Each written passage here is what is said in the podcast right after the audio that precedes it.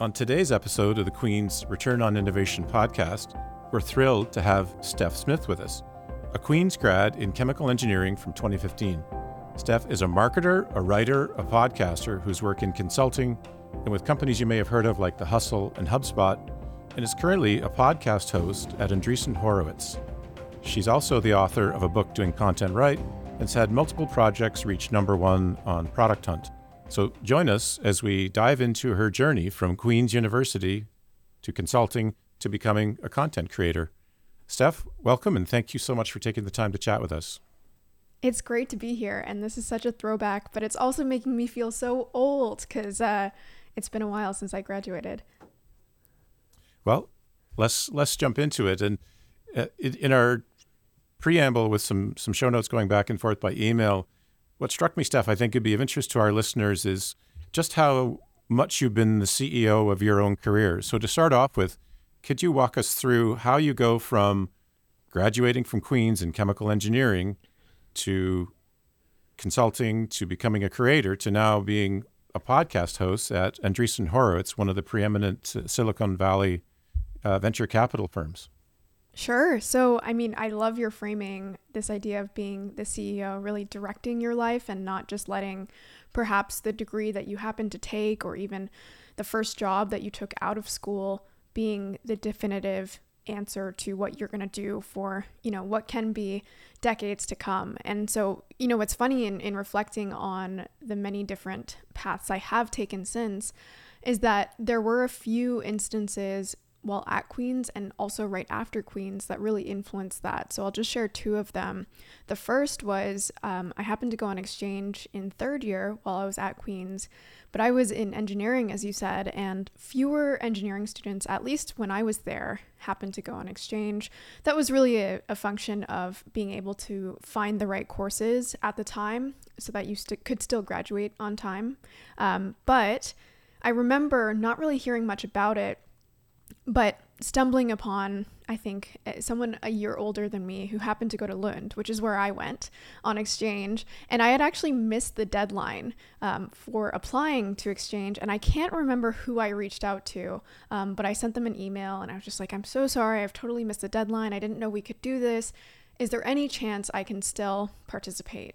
And that person very kindly offered me the the chance to still go on exchange. And i think that was one of those cases where you know when you're young you don't realize that like the world isn't binary. Like you can ask for your chance at something. You can push for something that um, maybe you haven't heard of or you didn't even know is possible.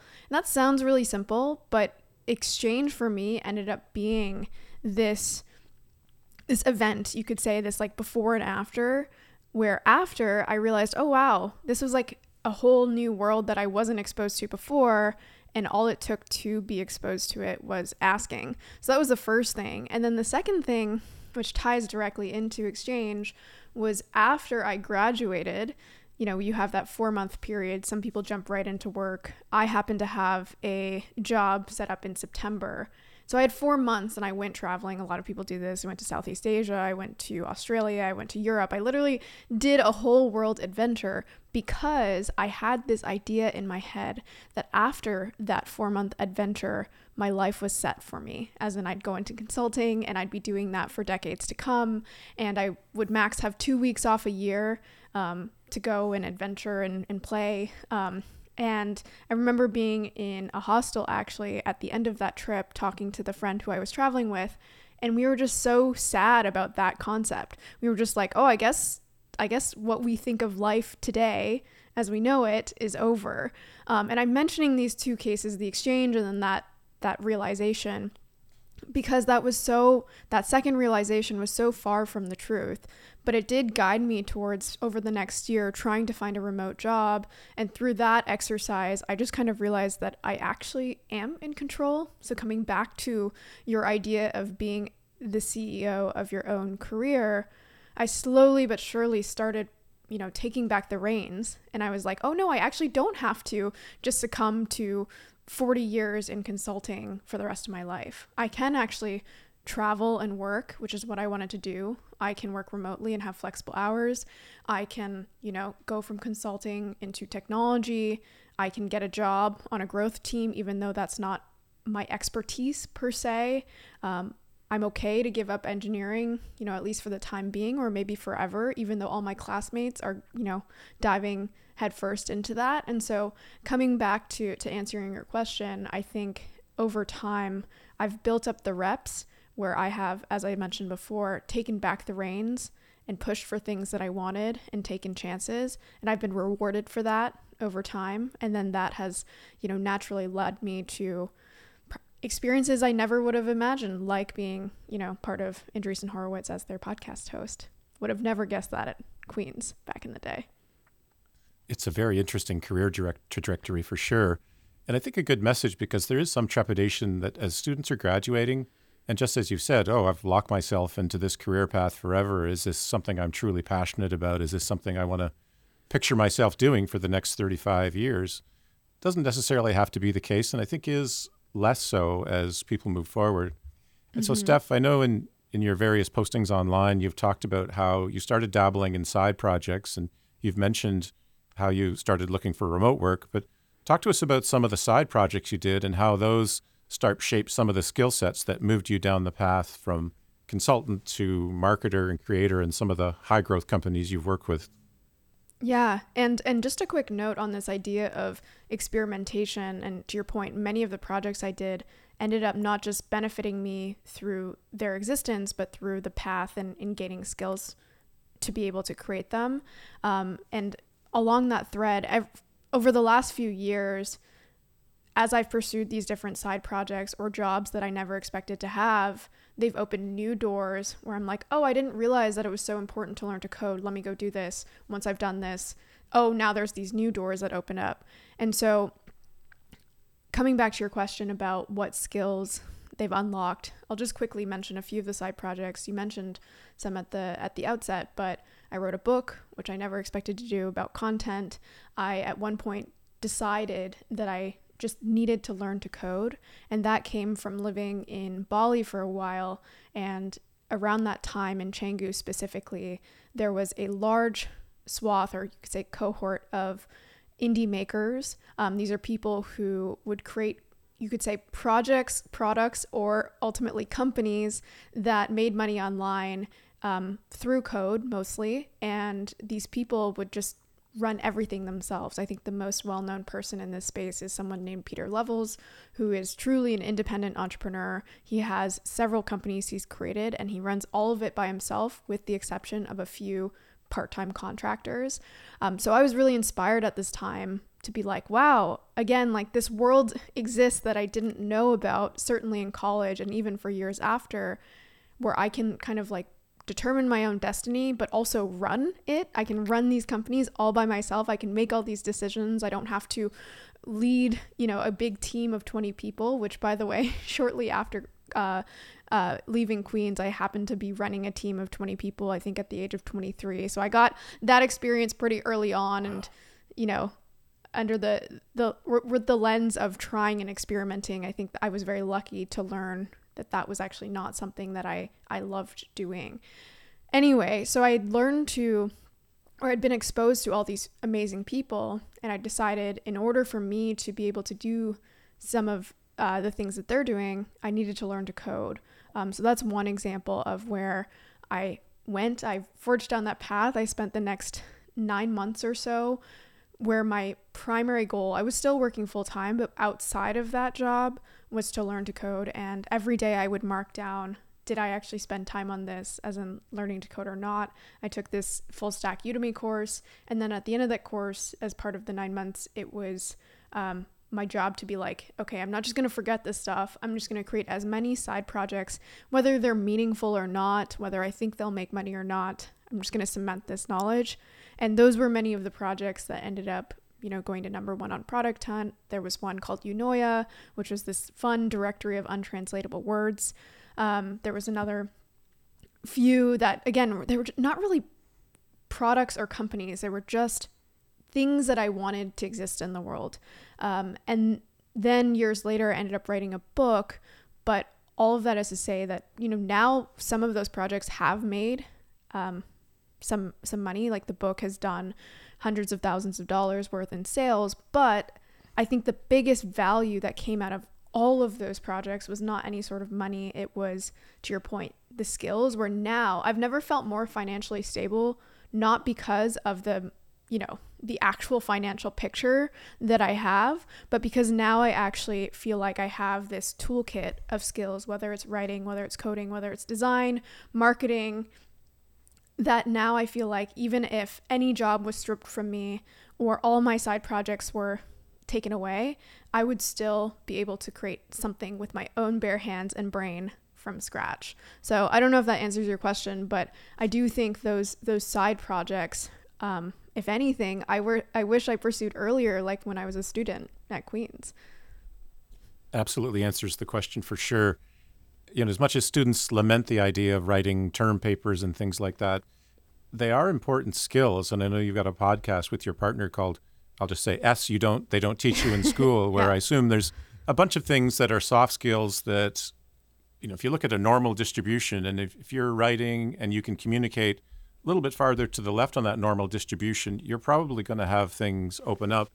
And in the world of business, whether you're entrepreneurial, uh, working as a creator, or working at a big company, being being a savvy, effective communicator, being able to present well, is an important skill that you can translate into many different areas. You've talked about some of the things you probably learned at Queens, like design thinking and uh, the engineering mm-hmm. concepts and whatnot. But taking those frameworks, the next step uh, really is helpful. And I'm assuming in pursuing those side projects, uh, you know, strike me you strike me as sort of a curious person, where you just said, "Well, this looks like an interesting need. Let's see if I can spin up a little widget or a, a project online that will answer this question." These don't have to be grand projects necessarily, yeah. right? They can be little tiny bits that even uh, you know I guess Paul Graham from Y Combinator says initially in the startup world at least you need to do things that don't scale. So I don't think exactly students thinking of graduating or thinking about side hustles really need to say I need to invent the next Facebook now. It can be pretty niche and pretty small, right?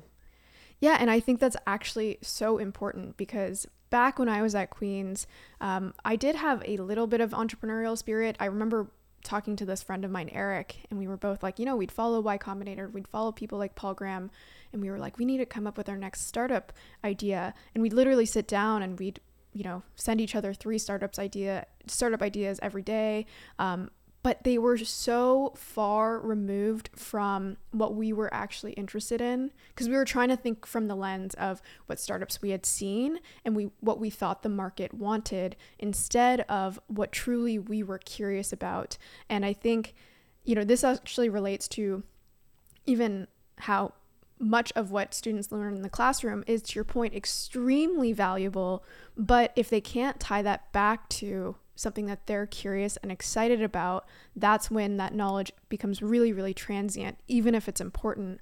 And just to give an example of this, I did take coding classes at Queens and I did learn that material material, not to the extent that I know now, but you know, I would learn MATLAB and I would, you know, get good grades in that course, but because at the time I couldn't tie it back to something that I was excited to build, even if it was a silly website of untranslatable words, then again, that knowledge became really really transient.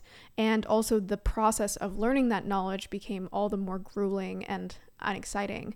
I'll give one other example of this, not from Queens, but my least favorite course in high school and really throughout my whole education experience was English class. And I think many people resonate with that, where they find writing truly exhausting. And that's mostly because I think a lot of people are taught how to write and there's merit to that. They're taught how to write an essay, for example, in high school and how it has to have three key points and they're really taught more about structure than getting a point across. And again, getting a point across that they're excited to say. Um, and so, what's been fascinating for me since I've left school is I now love writing. Um, I write truly for fun. And that's actually, you could say, a lot of people come to me because of my writing. Um, that was how I kind of initially built my my following of sorts, and it's been amazing to see that transition in my own brain. Um, and I think that applies to many s- skills outside of writing. Is just again asking the questions: A, how do I learn this in a way where it relates to my life or my curiosities, so that I actually want to engage? Mm-hmm. Um, and then, as you start doing that, B, you end up you end up actually pursuing it in a way that's much, much more long term because you want to revisit it. It's helping you facilitate a goal. And over time, all of a sudden, you, like me, become someone that actually considers themselves a writer who used to hate writing back in the day. Yeah, and effective writing can be so important. And you, started to touch on another point I'd love to chat with you about, Steph, and that is the paradigm in school, university, college, whatever it is. Students are evaluated based on the curriculum, the course materials, and that's typically examinations where you're asked a question and you give the right answer and you get a grade. When you mm-hmm. move into the real world, and if you're interested in trying to uh, either build an audience or look to decide, say you worked at a big multinational software company to see if this uh, this feature should be developed. Um, in the in the in the world past post secondary education, it's actually almost not as much about what the answers are. It's asking the right question. And so, could you talk to us about how uh, you've used using the, the tools and the data that's online to help in your career? And I guess I'm thinking here your time at the Hustle and and other places where uh, newsletters really need to have uh, subject matter that audiences are interested in engaging in so that while you're honing the writing craft and the skills, you're actually writing and delivering content that people will find interesting and engaging.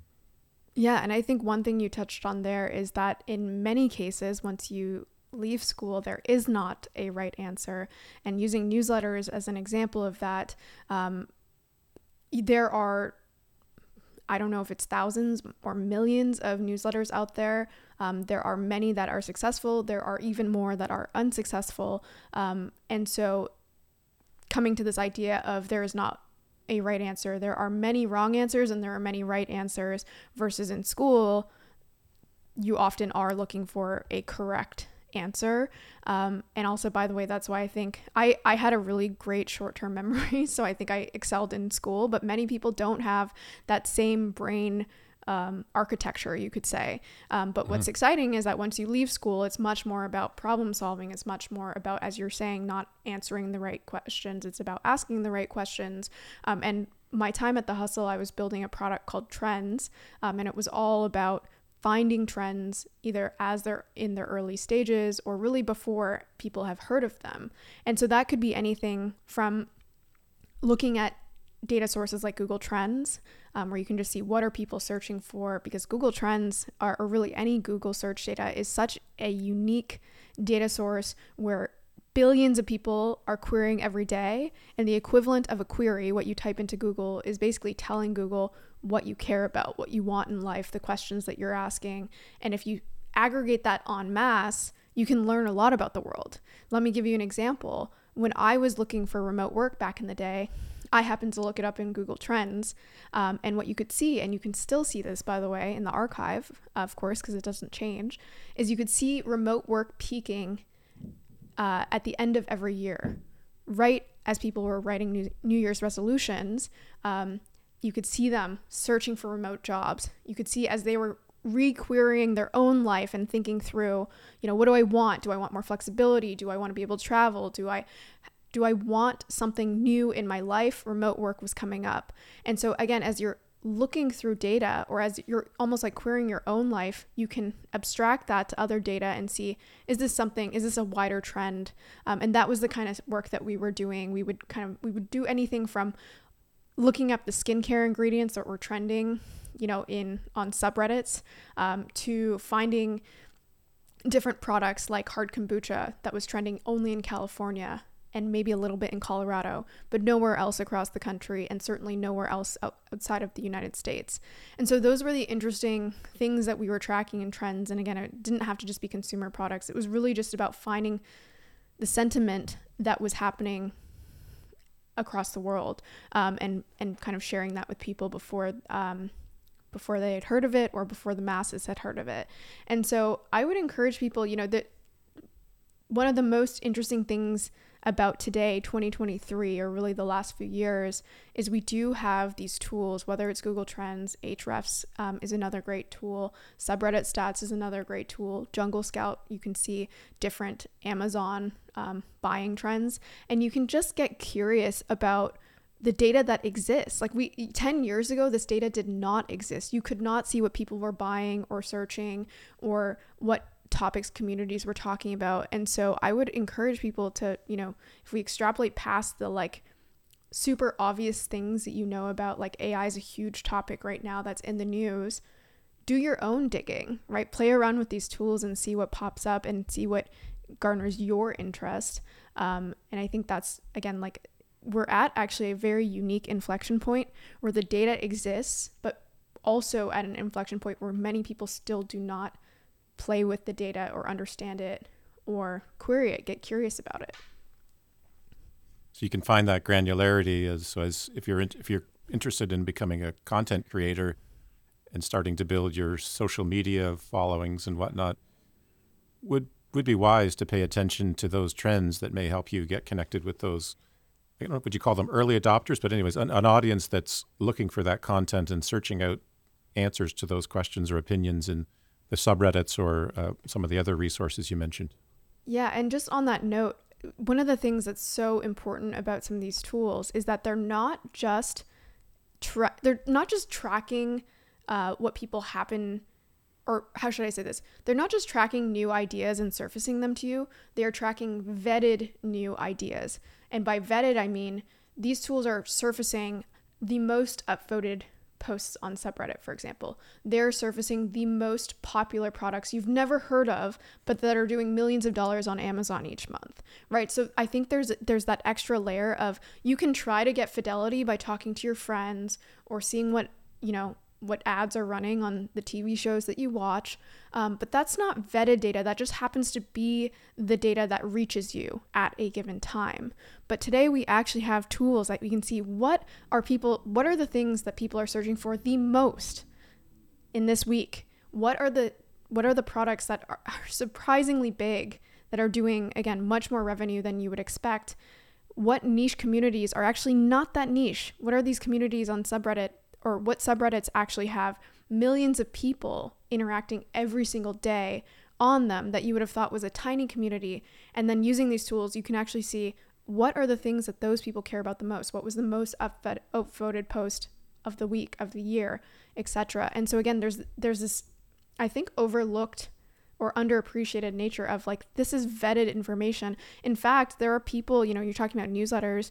There are people who build entire followings on Twitter, for example, who will just use a tool like subreddit stats to find something that is already trending on Reddit. So it's already vetted, and then they'll just post it on Twitter, and they know it'll do well because they already know thousands or millions of people have said this is interesting. Um, and they can even look in the comments of those posts and say, hey, this is what people are asking for. This these are the the aspects of this original post that people find most interesting. So I think that's actually it sounds simplistic, but it's you know, people say that like there's opportunity everywhere, but it's not evenly distributed. In this case, it is actually evenly distributed because everyone has access to these tools. Most people just don't know how to use them or they just don't think to use them. Yeah, sort of ironically, back to the earlier part of our conversation, the answers are actually out there if you, yeah. you take the time to care to look and yeah, a conversation with your neighbor about, hey, this is trending, isn't a vetted sample. To your point, it's one in a very vast sea. But the internet has a, it sounds like a very, uh, I don't want to say democratized, but probably more efficient way of surfacing things that are validated and of interest to people. No, absolutely. I mean, there are obviously extreme versions of this where there are companies that run satellites that look at, you know, migration patterns and all that. And so that is data, for example, that is not democratized. But there's still a lot of open space that is democratized that people just don't really know. Um, again, they either don't know it exists or they know it exists and they don't know how to use it. Yeah. Next topic I'd like to chat with you, Steph, is in your journey of trying these different things, and you've sounds like you've traveled the world and been to many countries. Talk to us because I know our listeners would be keen to hear about this. And in the programs we offer here at Queens to support research partnerships and innovation, we're always talking about um, networking and finding mentors that can help you. That you know, a conversation with the right person for 30 minutes can save you six months of desk research, for example. So, talk to mm-hmm. us about how that might have played a role in in your your career progression. Um, and I, I know uh, actually came across you when you were on the My First Millions podcast, and mm-hmm. you certainly have those two hosts uh, in your corner as champions. So, so talk to us about the importance of networking, mentorship, and just having those people that are your champions that will help you uh, get to where you might want to go in your career. Yeah. So yeah, I obviously Sam, especially um, from My First Million and who founded the Hustle, has been.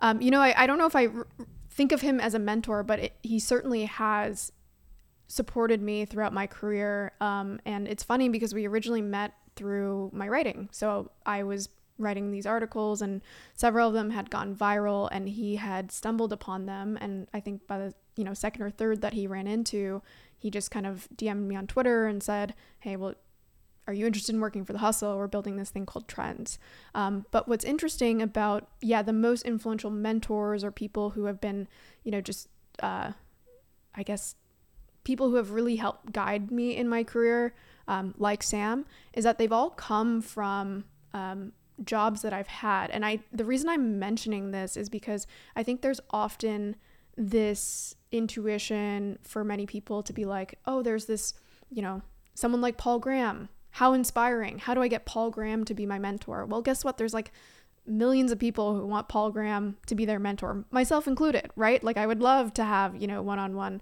chats with him. But um, not only is it unlikely for someone like Paul to become a mentor of yours, he may not be the best mentor because he's never worked with you, right? He he doesn't have the fidelity or the information, um, and I think it's very easy for us to overlook the folks who do have that information, that experience. And I think another uh, related point is that a lot of people I think uh, will choose jobs because they're like, oh, this one pays slightly better, or um, you know, this just happens to be the job that's on my doorstep. And I do think um, there is this mentality that is lost on many people, which again sounds simplistic, but it's really essential. Which is every job that you take on, there should be something that you're extremely excited about, not only to pursue but also to learn. And if you can find that, which I certainly found at the hustle, where I was given this opportunity to build trends and really build up a product from the ground up that I was excited about and that I had a unique skill set to do, because I could do that, the reason Sam is in my corner is because I helped him build a great product and we did it together and we had fun and he could see uh, my creativity and my skills and um, I could in the same way with him. And so I think the reason I'm mentioning this is because I think maybe if I've seen so many people who are like, yeah, I spent three years at this company and they haven't really built a network there. and they don't really have any mentors or, or people that they can lean on for their next, you know, stepping stone. And maybe that's, uh, you know, a, a result or, or a function of the fact that they joined a company that they weren't really able to like show the best side of themselves, if that makes sense. They weren't really able to grow into a position and by nature of growing into a position, showing people what they're capable of so that they're capable of vouching for you. And they're also excited about vouching for you because they've seen your own growth. I don't know if that makes sense, but I actually think that's like a very underrated uh, calculus that people don't make when they're choosing jobs. Like, my just to add one final thing to that, my husband often says there's like, can't remember all of them, but when you join a job, or you take on a new work, there's like five different salaries, and the monetary salary is just one aspect of that. And there's many others like your ability to be flexible, but also like what are you going to learn in the role, um, like I just mentioned. Yeah, I think it's 100% on points. Uh, we often hear students, you know, overhear discussions in the hallway. That I got this offer, that offer, and it's focused on on the dollar amount. But boy, if you can find work that you find energizing every day, right, where you get up and go to work and it doesn't seem like work because you're doing things that make that satisfy your curiosity, or you get to work with great people, that's got to be a far better trajectory, and, and ultimately probably financially it could be in the long run, maybe not in the short term, but certainly in terms of uh, of, of getting up every day and working on things that are interesting. Here at Queens, I've got one of the best jobs in the world because I get to see new inventions and help support new companies every day. It's it's just amazing. Mm-hmm. But you know, I can imagine others that say, as you talked about earlier in the interview, you know, as my path working at a consulting firm for 35 years, that didn't sound like that would get you up uh, every day and be energized and ready to take on the day. It's also I want to touch on another topic you mentioned. So the way you came across uh, Sam Parr as uh, the the and the hustle was you actually had your writing out online, and Yeah. I don't know. I guess that's is that the power of SEO. Like just over time, people will come across your content, and you're starting that interaction with probably something more in common, or at least uh, shared philosophies. I don't know what it would be, but would you say that played a role? I mean, that almost seems like serendipity, but it's not if you're actually writing consistently and putting your thoughts out there and, and matching with like-minded individuals. Yeah, so I should just quickly note that the articles that I wrote, um, while I have done a lot of work with SEO, I would say I always break down that with content, there's kind of like the content that you know people want, and that's the SEO bucket because you can literally see it in the searches, in the search volume that's out there. But then there's this other bucket where you just have this intuition. People may not, you don't know that people want it because they're not searching for it, but you just have this inkling that this is going to resonate with people, that people are going to share it. Um, my favorite example of this is there's one of the most upvoted posts on Hacker News of all time is from this guy Peter, and it's I think the title is I sell onions on the internet. And like no one is searching for that, right? Billions of people on earth, like there's no one searching for like how do you sell onions on the internet. But he just he had this inkling because he did sell onions on the internet that he had just this like fascinating story. And so i should say that most of the articles that did connect me to people like sam were these inklings. Um, i do have written seo driven content but they were these ideas where i'm like uh, i just feel like people need to hear this whether it's a story or this lesson. Um, and coming back to your question about you know you said is it is it luck or is it something else? I just i do think that there is an underrated um, concept that if you do put yourself out there whether it's through writing or videos or something else then um, that content will work for you if it's good. If it really comes from a place where you're like i have something to say um, that content is almost like your brain being multiplied many many times over. And while you're sleeping if it's good, other people are sharing it for you. They're telling their friend about this article or this podcast they heard where you said this thing, um, and that's what my what those articles did, right? With Sam, and you know, Sam was one of many other people who ended up interfacing with that content. And to your point, because they've read this part of your brain that you've put on paper, when they actually approach you, it's not this cold outreach of, hey, like this person told me to talk to you it's like, oh, I feel like I already know you. And you said you listened to my first million. Like when people meet Sam and Sean, they feel like they truly know them because they've had them in their ear for an hour each episode and they've listened to dozens of episodes. And so they probably do know them pretty well. In fact, I heard uh, a, Tim Ferriss was on this show um, recently with Colin and Samir, and they were like, it's actually interesting when you think about it the people who listen to Tim Ferriss spend more time with Tim Ferriss. It's a parasocial relationship, but they spend more time with Tim Ferriss than probably all their best friends and their family, right? Like in terms of the actual hours that he spend with Tim versus any other person. And so I do think that that is where you get the most interesting opportunities and also the most interesting relationships that develop over time mm-hmm. because you can almost imagine I said it's like putting your brain on a piece of paper, but it's also like duplicating a piece of your brain into a magnet that over time will attract certain magnets or vet other people for you. Um, and they're simultaneously kind of vetting on their side as well. And I guess the final thing I'll say there, use the term serendipity. Um, this guy, David Perell, actually, I think, I don't know if he coined it or uh, heard it from someone else, but he says writing is like increasing your surface area for serendipity. So it's still, there's still luck involved. You know, it's not going to do all the work for you. Um, but imagine that if you're like a small little cube, like one centimeter squared to start, as you write imagine just building that up into like this larger igloo that over time you just have a just much greater area um, or surface area of serendipity. And and over time it does become almost to your point like you're increasing your luck so much that it becomes inevitable. Yeah fascinating story. And thank you for differentiating the thought of putting your thoughts on paper and just leaving them out there versus the SEO which is a different bucket I'd gotten those two uh, conflated. Thanks no, for, no, no. I, I think out. it's it's important to uh, to note that they also don't have yeah. to be completely separate. Um, you can do both as well. Yeah, yeah, yeah. Fair enough. Um, so, Steph, I w- wouldn't mind just chatting about a couple of things I've seen you do on your your current hosting job.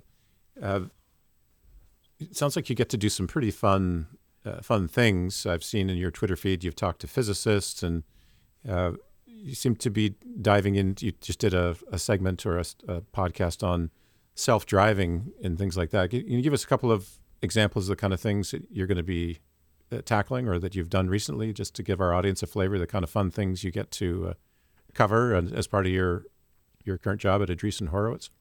Yeah, yeah. So our goal with the A16Z podcast is just to cover the most interesting topics and founders uh, within technology and to really showcase what they're building. Um, and if we're doing our job right, then people should be a little surprised, kind of like my work at Trends, where they're like, oh, I'm I kind of knew that AI was a thing, but I didn't realize these were the most important aspects of it. Or I kind of knew self driving was on the horizon, but I thought it was 10 years away, not two.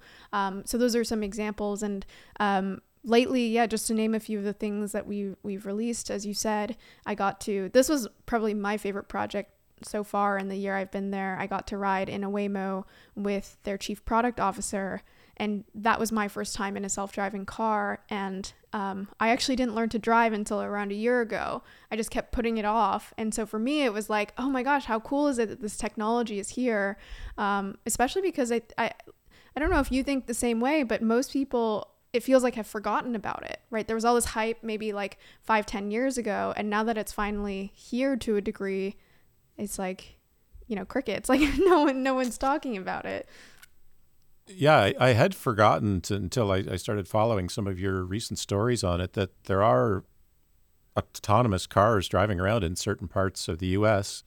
So yeah, yeah, it is. So is it a bit surreal sitting in a car without a driver? Like it's got first time, it's got to be a bit of a an odd experience. You know, the first few seconds you are kind of like, wow, it's amazing that this wheel is turning by itself, but I've now taken probably like a dozen friends in in these cars now and it's amazing that with all of them, they very quickly forget. And I think that's a, a result of us having Ubers and Lyfts and ride sharing for a while because we are kind of used to being driven around and you kind of just forget that instead of a human sitting in the front there's just you know software running that that computation um, so yeah it's it's exciting that that's coming around um, but we're covering all types of stuff. Like you mentioned, got to talk to a Nobel Prize as winning astrophysicist recently at um, the Ideas Festival. We're covering all types of topics like critical materials, like going into batteries, how do we upgrade the grid, um, lots in bio biotech. I think that's obviously a, a an emerging space um, that is getting a lot of traction, especially with um, some of the advancements in AI. Um, we recently did a series on AI hardware um, because there's a, this large GPU shortage um, that matters to what feels like just about every tech company, as every tech company is trying to integrate AI in some way.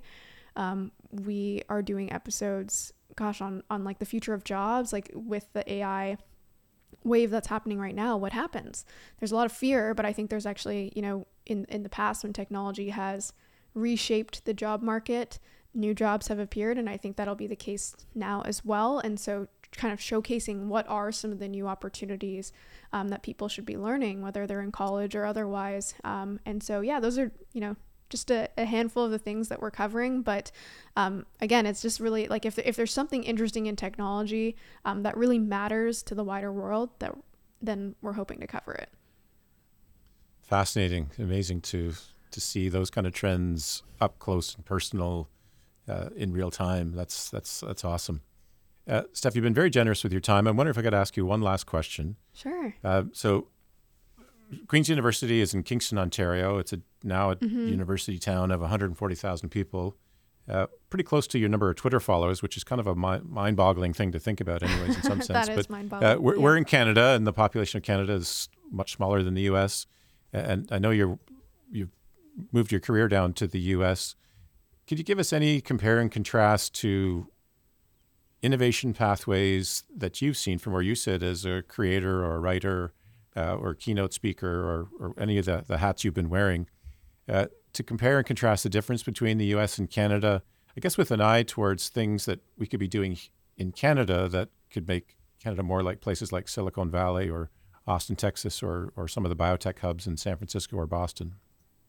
Yeah, yeah. So I mean, I still love Canada, and I'm so I, I still feel very well. I am Canadian at heart, um, and I am excited and and delighted really to see some of the what feels like advancements in tech happening in Toronto. I think there are some um, pretty significant AI firms that have opened up offices there, and um, some founders coming from there as well. And so. I think maybe something that I've noticed, especially moving to San Francisco recently, um, and of course there's some internal uh, debates even within the city but i think what i i find very exhilarating is is just getting to see um, kind of like the fringes of technology and and truly being optimistic about that. Like i i wish more people not just within canada but around the world would just kind of revel in the progress. Like that that is to me it is so incredible what the you know many people around the world are working towards. And to also just look back at like the progress we've made since I graduated college like you know it, how long has it been? 8 years ago? It's amazing. Like shouldn't we be excited that there are self-driving cars on the road? Shouldn't we be excited that we're making complete unlocks and like protein folding and and that you know what that can potentially lead to in terms of health outcomes? Like this stuff is amazing and i just wish um, it, it, this is not maybe a canada specific thing but i wish more people who are maybe a little tech apprehensive even though that they have perhaps good reason to want to be careful would just at least like embrace that there's just there are things to be excited about. And that's also maybe some of the optimism some of the excitement that we hope to bring with the a16z podcast. Um, but i think it's um, one of the reasons you end up with some of these tech hubs like San Francisco is that it does rub off on people, right? Like that energy yep. is intoxicating. And I, I just wish we could share that, you know, with more people, which is, again, in a way, what we're trying to do with content. Yeah, absolutely. I 100% agree, Steph. We're editing genes that may eradicate disease. Yeah. We're sending rockets deep into space that can come back and land and be reused, like almost a exactly. commercial airliner it's just uh, an amazing time to to be around.